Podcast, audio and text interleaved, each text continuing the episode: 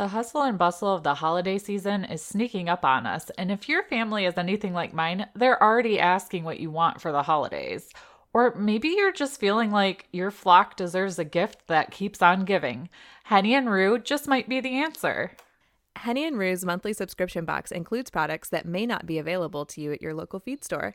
The box has a variety of items ranging from things to add to your first aid kit, treats for your hens and roos, and there's always something for the chicken keeper. It's the perfect gift to ask for for yourself or to gift your chickens for the holiday season. So go to hennyandrue.com and use code drink and farm at checkout to get 10% off your first subscription box.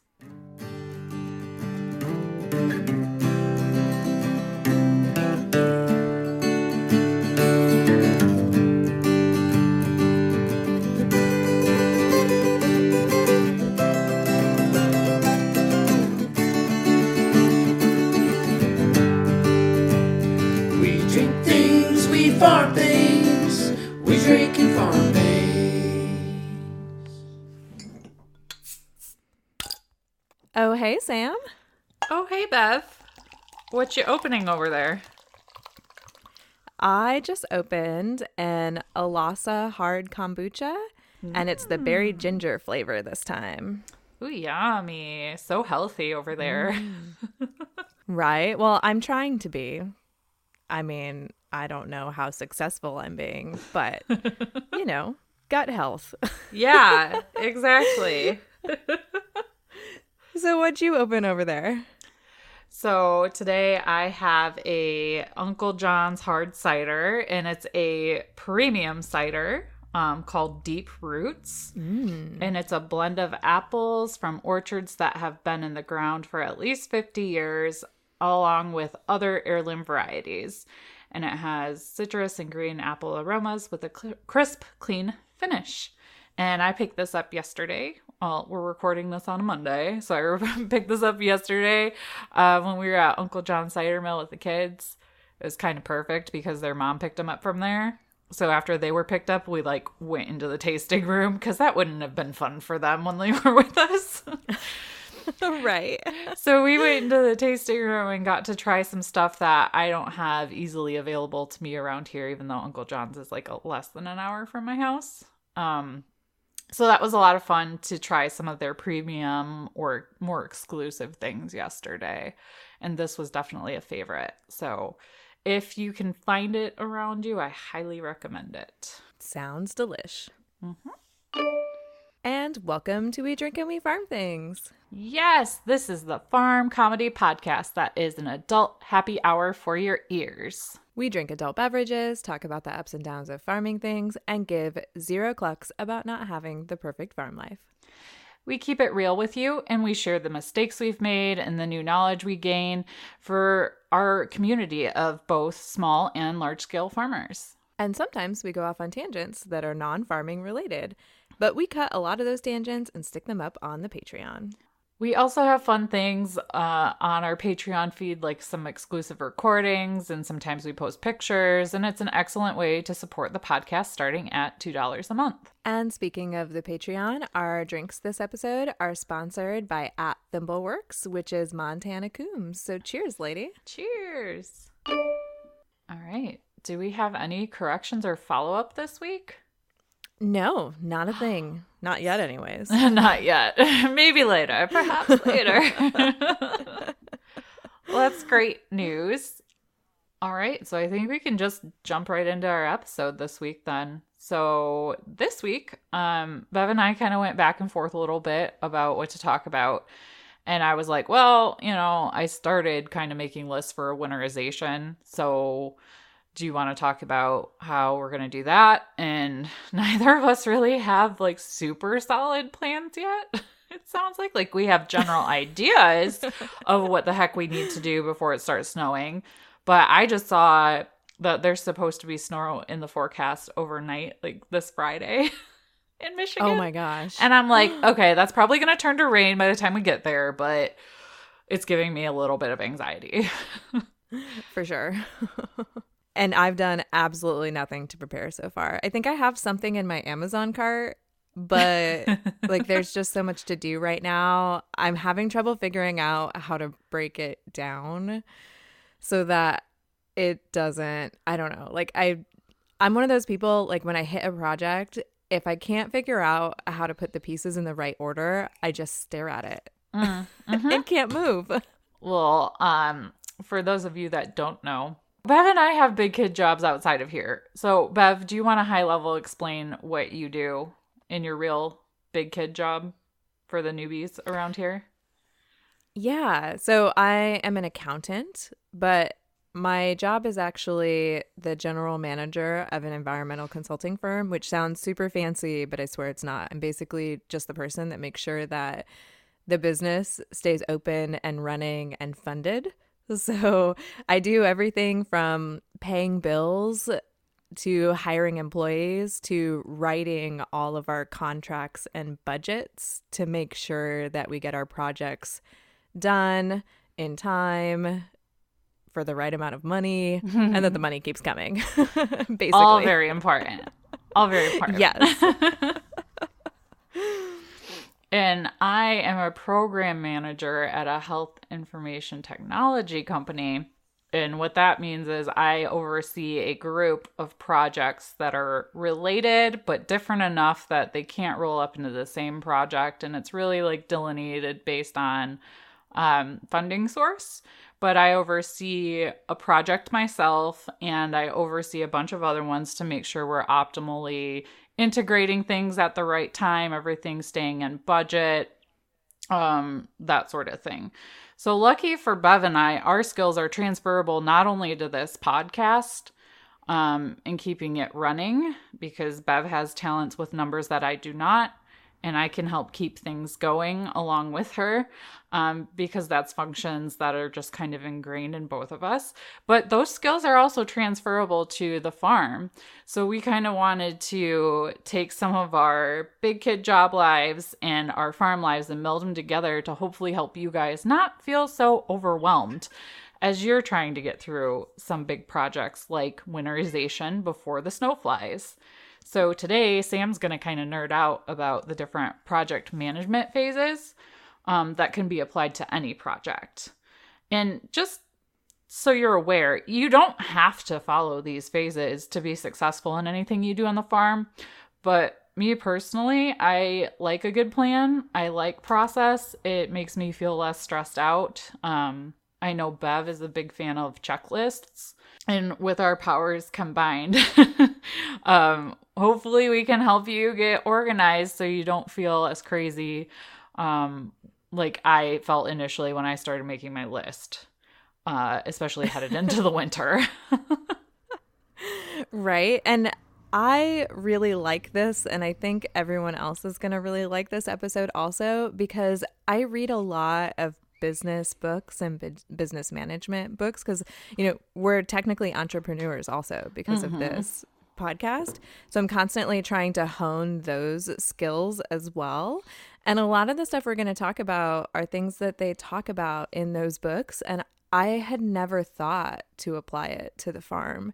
So I think this is going to really like just change the way that I do things around here. And you're right, I totally like checklists and I like systems and processes. I'm a systems and processes person because otherwise my brain can just go so wild with all of my dreams and ideas and thoughts that if I don't have a way to rein them in and organize them, I I never get started. Like I said, I'll just stare there and think of all the cool things I could be doing. Yeah. without actually doing them. so, uh, today, we're going to cover the five phases of project management, and we're going to link to a handy article that I found this morning when we were pulling together the little final pieces of the notes for today's episode. Um, and it's from smartsheet.com, and it just really broke down the different phases really simply. Um, and it was kind of a good reminder to myself because we just started our fiscal year at work, and I'm doing a lot of um, phase one right now. So it was really good to go through this and um, kind of give myself a reminder for my big kid job and for the farm. Which is always nice, right? Oh, definitely. Yeah, I need a reminder because, like, with any size project, you should really consider these steps. Um, But I do think it's important to point out that if your goat is like spontaneously giving birth because she didn't know she was pregnant, you can't tell her to hold on while you go through all these phases, or at least get through the first couple phases um, to be properly prepared to care for those kids. Um, sometimes the farm's gonna make it so you have to think on your feet. Um, and you won't be able to do this. So you do have to be flexible, but for bigger projects, this will be good for you if you like check- checklists and organizations and thrive in that environment. One thing that's really good about this is I feel like it can help take some of the craziness away from those moments because you're not constantly working in chaos and panic mode because there is so much that you can plan ahead for, Mm-hmm. like winter. And like when you know your goat's pregnant. right. So, phase one is project initiation. And this is the start of a project. And this is where you're defining the goals of the project at a very broad level. And this is where you'll start researching what is feasible and what you can and can't do. So, you are totally allowed to stay broad at this point. Um, last week, for example, I started by my winterization brainstorming process by standing next to each place on the farm that needed winterization and creating a list on my phone of what needs to be done to get ready for winter. Like, where do I need heaters? What needs to be wrapped in plastic? Do enclosures need to be moved? But I'm not answering like what kind of heaters, what kind of plastic, where exactly I'm going to move things right now. It's just creating that like first level of what do I need? And then later we'll get into more of the details. So it's really easy to spiral here if you let yourself. The second piece you'll want to consider here too is who are the important stakeholders that will do their due diligence to help decide if the project is a go. Um, so this might be your family. This could be uh, someone you talk to on Instagram to bounce ideas off of.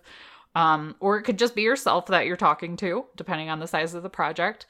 Um, you'll want to determine if you do need help with this project. Do you need buy in from people that are helping you? Um, and can those people help identify things you may have missed in the very high level planning? Like maybe you missed that, you know, the whole enclosure movement piece. Maybe you didn't even think of that if, it's possible. If you have smaller coops, um, maybe they've identified something in there just at a higher level that that you might have missed. Like my Omlet coop, you know, I definitely need to think of a completely different waterer there because it's just kind of like this bucket thing. And maybe they could have pointed that out to me as they were going around the farm with me. Well, and this step is also especially important because then you won't end up with things that you plan to do but couldn't execute on your own. So, mm-hmm. like wrapping the coop run in plastic. If you're not capable of doing that by yourself and you need buy in from your husband or one of your older kids or someone else to help you, you talk to them about that before you get the materials because otherwise they're just sitting in your barn and they don't get used and you wasted money and mental effort planning that phase when Yeah. you didn't have them agree to help you with it. It kind of reminds me when you decided you were going to make an do the electric fence around your garden. Exactly. And then but you you were easily you were kind of in the next phase which is project planning, but you were able to like step back to phase 1 to like rethink everything that you were going to need with your Yep. husband to help you for phase 2. So it's okay to go backwards, guys, if you miss something. Um, Yes. because sometimes you think you think it's gonna be something, be one thing, but you have to get to the project planning phase, which is phase two, to understand exactly like what you're getting into. Um, so the fa- this phase is key to successful project management and focuses on developing what we call a roadmap that everyone can follow. So it's like a project planner schedule. Um, and this phase typically begins with setting goals because having clear goals and scope will give the project boundaries, and this will help you stay on track. So, something I experience at work a lot is called scope creep, which means that you have your basic set of requirements, but then people just come in with all their really good ideas and their nice to haves. And before you know it, your scope is just kind of like the blob and it's slowly moving across the floor and it's expanding and it's just going to eat you up. So, this is an opportunity to define okay, for winterization, it means this. So, keep that in mind that it's good to write this stuff down because when things start getting stressful again or continue to grow, you can go back and say, nope, this is what we're doing. Unless somebody gives you a really good reason why you should be adding scope to that project. Yeah, exactly. I love how you described it as the blob, just like eating things. That's an 80s horror movie, right? Yeah, yes, it is. You're welcome. It's November, but Sam's still thinking about Halloween. uh, I mean, hmm, you think about Halloween all year. I do. I do. So, in order to come up with goals, there are two really popular methods um, for setting goals, and they're called SMART and CLEAR. For my brain, I like to use SMART goals for the farm because it feels more relatable to smaller projects where you don't have a bunch of people helping you. So we're going to outline SMART today and give examples of how that maps to winterizing chicken coops. And then we'll go over CLEAR just so you guys understand both options. This SMART method is one of the ones that Michael Hyatt uses, which is a well-known uh, like business coach, I guess, for lack of a better hmm. word to describe him. He wrote a book called Your Best Year Ever, and I've read it once. I need to read it again because I didn't actually apply anything from it yet, but it's sitting on my desk. Um, but that was where I first heard about this method, and I didn't realize that it was a common method that was used across industries and and people. It's just so smart. Mm. It is. so, this SMART method helps ensure that goals are thoroughly vetted before they're set, and it also provides a way to clearly understand the implement implications of goal setting of the goal setting process. So, the acronym stands for specific, measurable, attainable, realistic, and timely. So, for specific, you want to ask yourself the who, what, where, when, why of the goal. So, let's say the goal is winterizing the chicken coop. So, the who is who needs to help? Can you do this yourself? Do you want or need help? Sometimes you can do something by yourself, but it might take a little longer. Um, so, wanting help is totally valid, especially if it's going to help speed up your timeline. And then for what, you want to ask yourself what will it take to winterize the chicken coop? What supplies do you need? For where, you want to consider the location of the coop. Can you move it? Does it need to move? Or does the location make you need to wrap the entire run? Do you need to just wrap like you know, a few sides of it so they can still look out, but they won't be impacted by the wind? So you want to consider that. For when, when is the optimal optimal time to do this winterization? And most likely that's going to be like a day where the weather's cooperating, it's not windy, so you're not fighting against a big thing of plastic trying to wrap wrap the coop, which we've totally done before.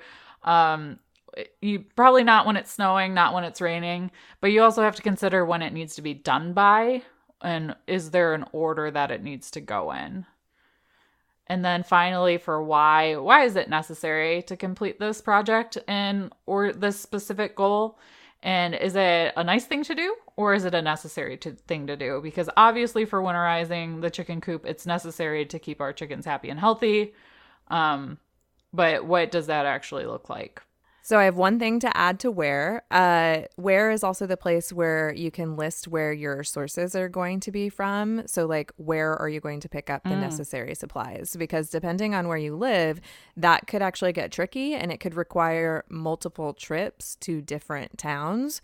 Or can you order everything off Amazon, for example, or whatever your local farm store is, like TSC? You can order all your shit and they'll hold it for you, and you can go pick it all up and not have to walk around the store and look for it. there you go. Yes.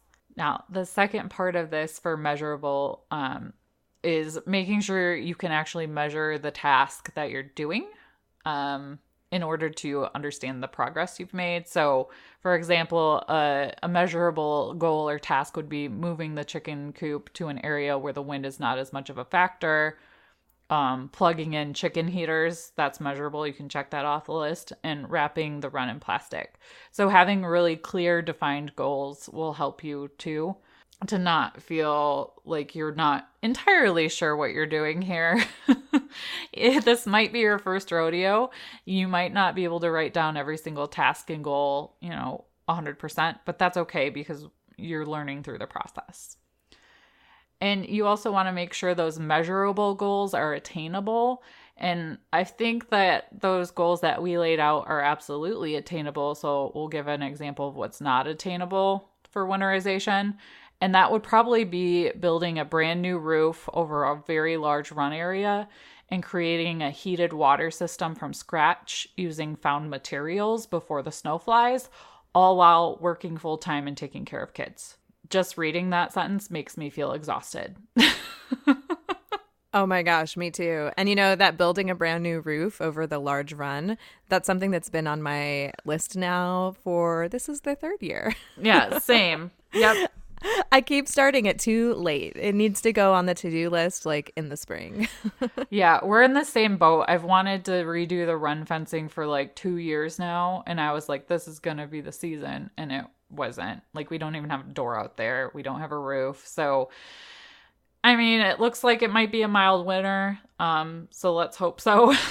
Otherwise the chickens are just going to spend a lot of time in the coop, which is okay too. They'll be fine. So you also want to consider if your goals or tasks are realistic. Um, is what you're asking yourself to do and the way you're planning to do it attainable or will you just kind of make yourself crazy um, and then make sure it's timely what time frame can you achieve the goals and tasks by so figuring out like when am i going to be able to go plug in waters that i already have um, that's really attainable and easy to measure. Compared to when am i going to put a new roof on? Um, that takes a different level of planning and maybe even something that you'd have to phase do different phases of. So it's easier to chunk out the work in a way where you can kind of phase it out and tackle one bit at a time um, to stay within your time frame. And then, just really quick, we also mentioned clear goals, which is a newer method for setting goals that takes into consideration the environments of today's fast paced businesses. So, this is clearly laid out for like the business world. Um, but clear stands for collaborative, limited, emotional, appreciate, appreciable, and refinable. So collaborative is that the group is encouraged to work together. Limited is making sure the scope is limited and not blob like like we were just talking about. Emotional um, means that the goals are tapping into passions, a passion within the person or the group that's um, doing the work so they can form an emotional connection to the work because this can really help the quality of the work. Appreciable is breaking larger goals into smaller tasks that can be quickly achieved. And refinable is as new situations arise, you can be flexible and refine goals as needed. So you can absolutely kind of do a, a mesh of clear and smart if that's going to help you achieve your goals. It's totally up to you um, how you want to approach it. But those are some great guidelines for helping you um, walk through the process without planning something that's too big for you. I really like how the clear goals has emotional as one of them because a lot of the things that we do around the farm do have an emotional component to it. Like we want to winterize our chicken coop because we don't want our chickens to suffer mm-hmm. with frostbite on their combs and wattles. Like that helps to give you a reason why you want to plot all of the things out correctly and make sure that they get done. That emotional piece um, is can be really critical depending on your personality. Yeah, absolutely. I think that's a really good point. Um, because sometimes when you're doing a project, you're like, why the hell am I doing this? If you can go back and kind of review that why, it might give you the gas you need to just keep moving. So during this um, planning phase, it's this is where you're going to define the scope of the project. Um, and it's also a time where you're identifying the cost, quality, available resources, and a realistic timetable. And budget is so important. Um, and you want to ask yourself things like can you reuse things you used last year, like plastic? Um, can you save items this year to reuse next year? And how much are you going to spend on water heaters? Maybe you need to think through this based on your income stream, and this could definitely impact timeline. And an example of this for my own personal thinking through of things already, um, I need to buy more rabbit water heaters. And for the sake of time, I'm going to purchase something and not craft something new. And rabbit water heaters at TSC cost around 20 to $25, and I need three of them.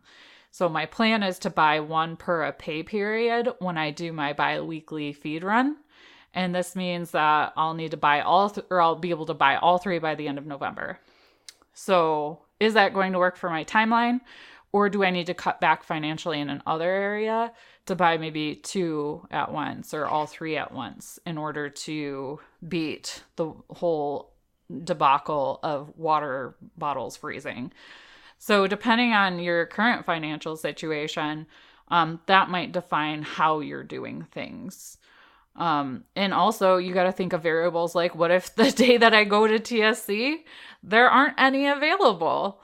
Um, so that could push your timeline back. that happens. yes. Or you might have to go on Amazon and order one, and it could cost more, it could be cheaper.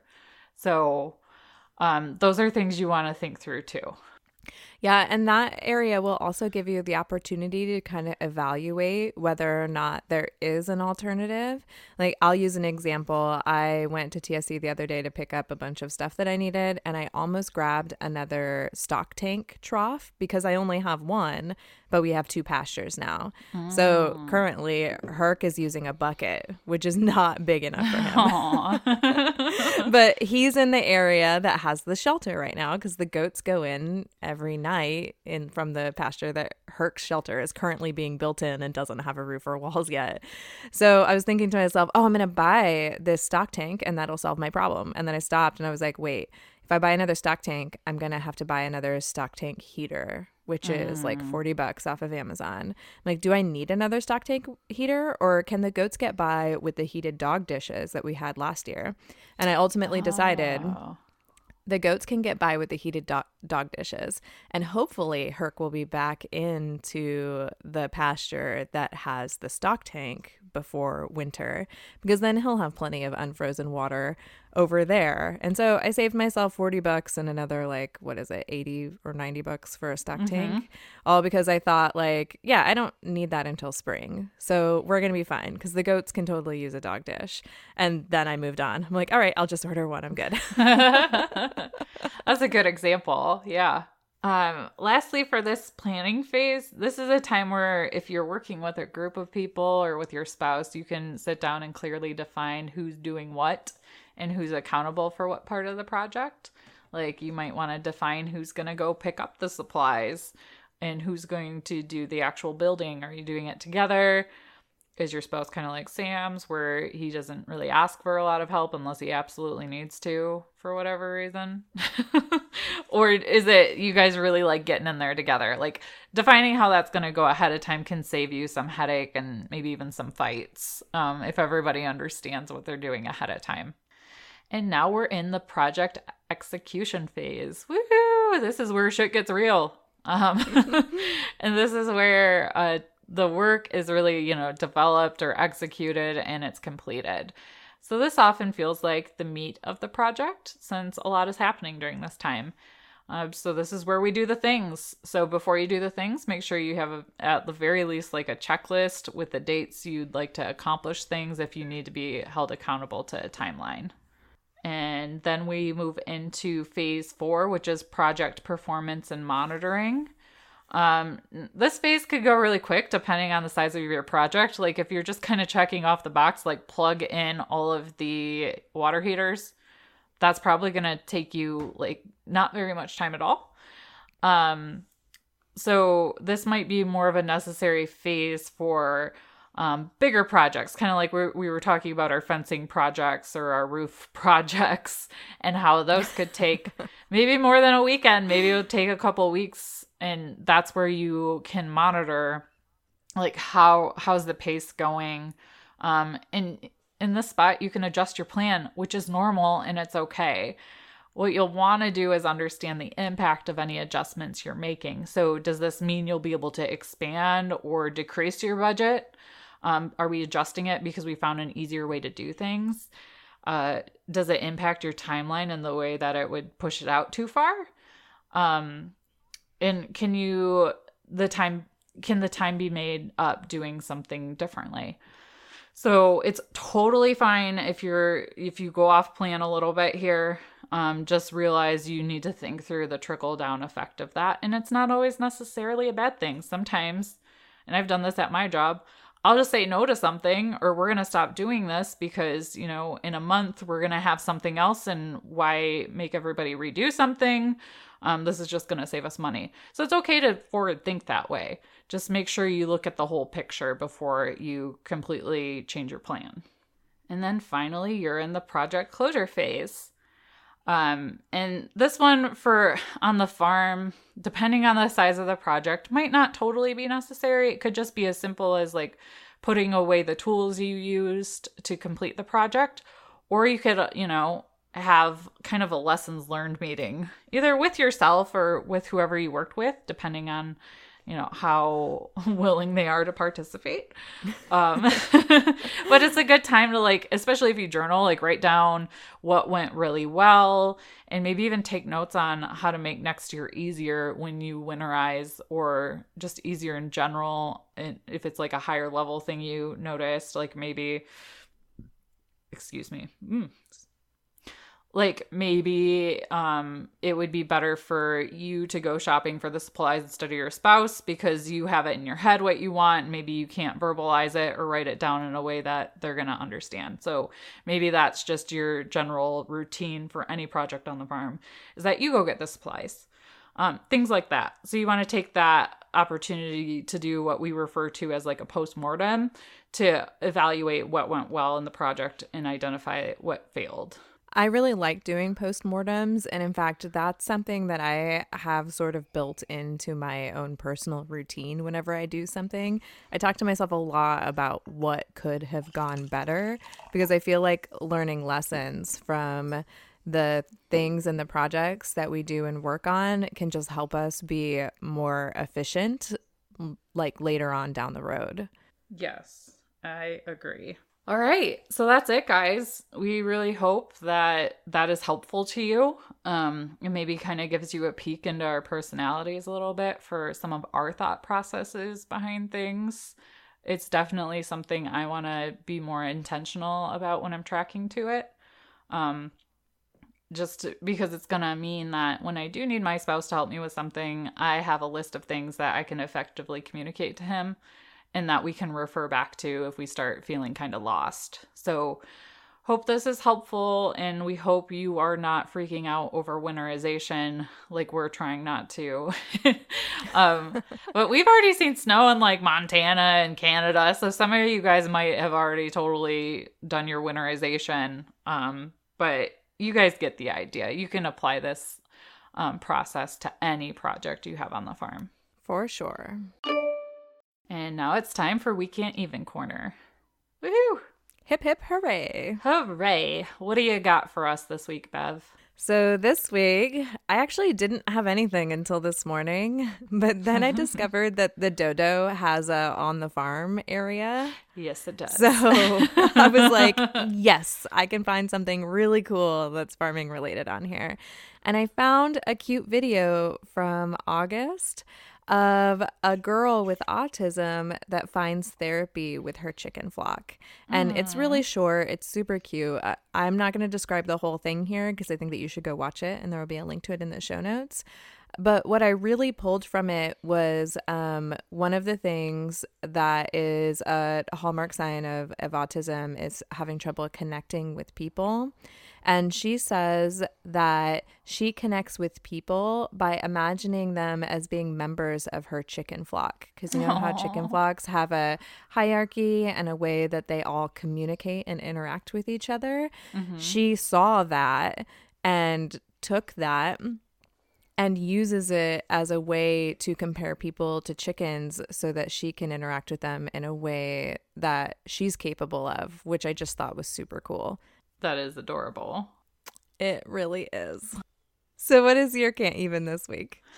So I also discovered that the dodo has an on the farm section, and I was in the same boat as you. I was like looking through things and racking my brain. I couldn't find anything this week until I stumbled across this article um, on the dodo that says family realizes home's been broken into and can't believe who's inside. So I'll quickly read parts of the article here. And it says When Jen Kathley's son arrived at home in Ohio last week, after school, he immediately knew something was wrong. The family dog was outside, one of the windows was completely shattered, and he assumed someone had broken in. When he heard noises inside, he realized the intruder was still there and frantically called his mom as he began to investigate. He said, It smells funky in here, Kathy told the dodo. he found the goat in the bathroom and ran back outside yelling, Nope, nope, nope. Imagine that call. Oh. I would have a heart attack. right? the family quickly notified the police of the unusual intruder, hoping to get a little assistance. Officers with the Ashland County Sheriff's Office arrived as quickly as they could and cautiously entered the house. As they observed this, the destruction the intruder had caused, they were a bit confused as to how a goat could have managed, managed it all and were eager to see who the culprit was themselves. They carefully made their way through the house, and when they heard noises coming from the bathroom, they slowly approached the door and found the alleged intruder fast asleep on the floor of the bathroom. so somehow oh. the mischievous goat had smashed his way through the window, and then once he was safely inside, decided to take a nap for a while. Luckily, the goat was okay after his ordeal, just a little startled and confused when the officers woke him up from his much needed nap. Wanting to get him out of the house as quickly as possible, the officers tried to coax the goat to follow them out, and he refused. It took them a few hours to get him out. They tried luring him out and talking nicely for a long time. They were very gentle with him, according to Jen. Despite the goat's reluctance, the officers eventually were able to lead him out of the house and back outside and got him safely back where he belonged. Everyone was pretty amused by the old ordeal, and plenty of jokes were made about the very unusual burglar. But the owner of the house did say the f- doors, floors, porch are all scuffed up. There are minor dings on the walls, and definitely could have been worse, but the residual stink is the biggest problem. And if you go to this link, you can see a picture. This guy has his horns and they're pretty big, so I can understand why they might have been a little nervous or a little cautious. Um, if a goat, you know, that can smash a window and get into a house, he's napping, you don't necessarily want to poke the goat. right. yeah. But, uh, I thought that was pretty cute. So I saw this story when it first came out, um, and I have a theory as to why the goat went into the house. Why is that? I think that he saw his reflection in the sliding glass door and headbutted oh. it for oh. dominance. and then when he broke through oh it, oh was like, oh. oh, I'm going to go inside and take a nap now because I dominated and that was hard work. That's pro that sounds about right. And for anybody that doesn't think goats are capable of making a mess, I don't think they truly know goat behavior because that sounds all about right. right? Um, my, one of my goats actually head butted a little dog that I was dog sitting a couple weeks ago. Oh no! and it felt really terrible. It was this teeny tiny French bulldog. He came out to help me with chores because he's really friendly and he loves the animals and he's actually a really good goat herder. Uh, but one of my goats got annoyed that he was rounding them up and trying to put them in the barn stall, so she backed up and head butted him. I was like, no. Good thing they don't have horns right? Yeah, I was like, oh, thank goodness. I was like, I'm so sorry. Your dog got head butted. And they just laughed. I was like, he was fine, I promise. But oh I didn't gosh. take him out for chores after that. you need to send me pictures of that dog because it's like on my list of dogs that I want someday. So I'm very jealous of that whole situation. oh, I will. And I'll send you the video of it. I think I, I got it partially on video. I ended up not posting it to my Instagram stories because I was afraid people would think that it was like dog abuse. oh because I was like French bulldog helping me with chores. How adorable! By the end, I was like, oh, this was not one of my finer ideas. All right, so we have a farm story this week from our Patreon drink sponsor extraordinaire, Elise Ferguson. Um, so thank you, Elise, for sending it to us. Um, and anybody else that has a farm story, make sure you send those to us. And you can email those to us at drinkandfarm at gmail.com. And it can be funny, it can be sad, it can be heartwarming, it can be anything. If if you have a story that you want to share, we will most likely read it on an episode. Snuggle in for story time, folks. Once upon a time, a farm boy married a suburban girl, and they lived in the suburbs. Then they had a kid and decided to move to the farm. They didn't set out to run a giant cat colony. In fact, in all their years of visiting the in laws on weekends, there never were cats because the farm dog didn't allow it. Until the farm dog got older and lazy and cats started showing up but the farm is on the highway and near other farms, so the cat population tended to manage itself pretty well. When the farm boy and the suburban girl moved across the highway from the farm, the farm boy found a kitten with some severe or serious conjuct- conjunctivitis and brought it home for the suburban, now farm, girl to mend. The girl kitten was thus named Jeff Jr. after the farm boy. Jeff Jr. had to be kept in the garage until she was ready to go outside on her own. Jeff Jr. obviously needed a friend, so to keep the bloodline more varied, they picked up a sim- similarly aged kitten from the daycare lady. Their kids named her Elizabeth. It wasn't long before Jeff Jr. left the farm for parts unknown, and the farm boy found another abandoned kitten, which was named Scooby. Why does this farm boy think the farm girl needs more baby animals to take care of? But when it's the farm girl's idea to get more chickens or something, he balks. Scooby had to be kept in the garage until she was ready to go outside. And now one of the tomcats from the in law's farms, Freddie, found his way over and discovered a land of food and lady cats. Elizabeth soon found herself with child. And by child, I mean one kitten. After she gave birth to Stripes, the farm girl kept her in the bathtub waiting for the rest of the litter. When more didn't appear, she drove Elizabeth and Stripes to the vet for a C section. Except there were no other kittens, and they were sent home. About the time Stripes was getting old enough to sterilize, he decided to hitch a ride in the undercarriage of the vehicle. In December, in a snowstorm. And he apparently jumped out one mile from home, never to, never to be seen again. A few weeks later, a found striped cat came up on Facebook after bringing it home. It was quite clear that it was not our stripes, and he went on to be someone else's garage cat. Spring rolls around, and Elizabeth is with child again. This time, three babies. One did not make it, but the two that did thrived. It was a boy and a girl that took just like mo- that looked just like mom, named Razzle and Dazzle. All the while, the farm girl starts a Facebook group for her small town to act as a neighborhood group. And who shows up on the group as a found cat seven months after disappearing? Stripes. Razzle and Dazzle must have had a discussion with Stripes about his adventures because shortly after they hitched a ride and bailed at the same spot we assume Stripes bailed at. Luckily, they were found that day and, with the help of the Facebook group, returned home. I promise the Facebook group wasn't started just to keep track of the wayward farm animals. but it's a genius idea if it was. yes. And just to put another straw on the camel's back, the farm girl is working away at her desk one day thinking, hmm, was Stripes at breakfast this morning? When she gets a message from someone in the Facebook group asking, asking if they should post a cat they found. A cat that looks suspiciously like Stripes. Again. When the farm girl goes to look at the last seen location, she can't find the cat. One last snoop around the area, and there's a striped cat sitting in the glass door of a flooring business looking proud of himself.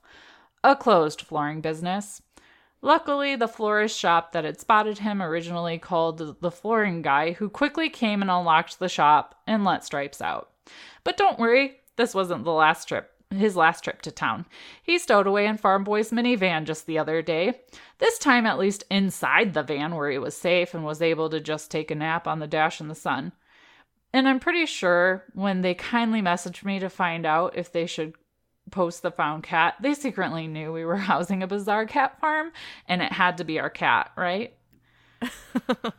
and lo, but what happens next in our cat saga? Scooby makes friends with Freddy. Surprise, surprise. Scooby was a real bee and hated everyone. One morning, the farm girl is working away at her desk where she hears crying out the window, and there's Scooby giving birth on the front porch. So she brought so she's brought inside and confined to the bathtub again, and it's a good thing we have multiple bathrooms. And she's confined there for the night before being put in the box out in the garage shed. Five kittens were born. And Scooby seemed like a pretty decent mom. She rarely left the box and her babies nursed happily nursed happily. Around 2.5 weeks, Scooby must have went out for a little hunt or a happy hour with her gal pals and never came back. So now the farm girl has to bottle feed five baby kittens.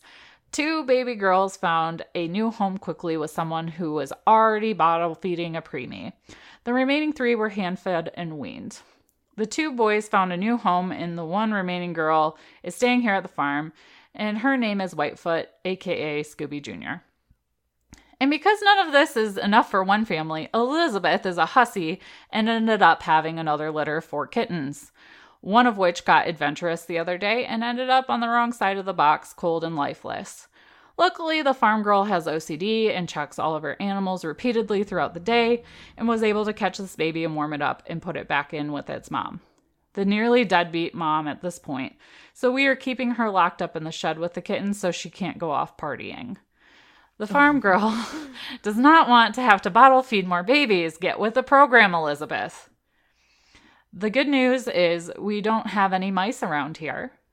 I've been I've seen both Elizabeth and Stripes take down birds nearly bigger than they are. We will be getting Razzle and Stripes sterilized as soon as I'm think and now I'm thinking Elizabeth as well since she's such a crappy mom. And if Freddie is around when I'm rounding up the cats for the vet, for the vet, he's going to. And if you're inter- interested in a child-friendly kitten, you know where to find us. The youngest farm child is a cat whisperer and frequently featured on my Insta stories. So that made me feel like less of a crazy cat lady. So thanks, Elise. right? I'll make my husband read that if he's giving me shit about my farm cats. Gosh, I wish my farm cats would take care of the mice. My farm cats are not the greatest farm cats yet, but they're still babies. Although I did notice that the boy, I can see the outline of his balls now. So I think it's time to ah. take them to go get sterilized. yeah, I think the rule for that is like two pounds or when they're Oh. like six months old. Okay. Yeah. When I called, I called as soon as I got them to go have them fixed because I was like, I do not want kittens around here. Like, Jared would have a mm-hmm. shit fit if we started having kittens. Yeah. and they're like, oh, they can't be fixed until they're like five months old. I was like, oh, I guess I'll call back in four months. and you got to watch How it gonna remember this? You got to watch it too because if they're in their heat cycle, if the female is, they can't fix her while she's in her heat cycle, or most vets won't. oh, So I you just want to keep an eye on it. Yeah, because Bianca here, one of our indoor cats, we waited a little too long and she went through two heat cycles. And Ugh. they just get loud. okay, she isn't very loud, but Aurora came to me the other day and said, Shadow stinks. He needs a bath. And I was like, oh, I think that just means that he's, you know, like he's, He's starting to spray. Yeah. yep. And I kind of think I smelled it the other day because he jumped on my back like randomly, which was a mm. little weird. And I'm like, oh God, I gotta make an appointment and get you fixed. Yeah, he might just be getting into something too. He could just be uh, rolling around in something. You just never really know with them because Mr. Shelby is not fixed because my husband keeps telling me he's not my cat, but he is my cat. Um, he lives on the porch, but he'll spray things sometimes, but he usually doesn't have a strong odor to him. So it just probably depends on what he's getting into. yeah. well, thanks for sending that story, Elise. That was fun. Yeah, that was a good one. And now we're going to read this week's review. So we've been doing this for a little over a month now, so I'm not sure that we'll we can continue calling it a new thing, but each week we're going to read an Apple podcast review um, from one of our les- listeners And at the end of the month, we take those four or five reviews we read and we're going to put their names in a hat and then we're going to draw a name and that person will get an exclusive coffee mug that is not and will never be in the shop. Um, so make sure you leave your Instagram handle, Instagram handle name in the review or something that identifies you so we can find you to get your address if you do win. And now for this week's review. The title of this review is amazing and it is from Carolina Crazies. She says, Bev and Sam are so much fun to listen to. Great drink recommendations. The information shared is fantastic. Nothing better than farm information and drinking. The podcast group on Facebook is so much fun too. So thanks for leaving that, Carolina Crazies. I'm pretty sure that's our friend Sarah that we met at Coop Camp too, because I think that's her Instagram handle. So I'll have to I think you are correct. So thanks, Yep. Sarah. We appreciate it. And you are our first review of November, so you'll go into this month's drawing. But we do have the winner for October. Um, and that winner is Jenna, aka the Grateful Rabbitry, over on Instagram. So congratulations, Jenna. Um, I'll reach out to you this weekend to get your address so um, we can send you that mug as soon as possible. So, just a little bit of housekeeping before we sign off for the day. Be sure and hit that subscribe button and download the episode when you listen, because this helps more people like you find us. Yes, and do us a favor and share this episode over on Instagram in your stories and tag at Drink and Farm. If you do this, we're gonna message you a promo code that is just for this episode, um, and you'll be given a percentage off in our in our merch shop. And make sure you take a look at the show notes to find links to the articles we discussed, a survey so that you can tell us how we're doing, and all of our social media goodness and merch shops. And thanks, guys. We hope you enjoyed this week's episode, and we will talk to you next week. Yes. And until then, drink Farm and, give zero clucks. Bye, guys. Bye. We drink things, we farm things, we drink and farm.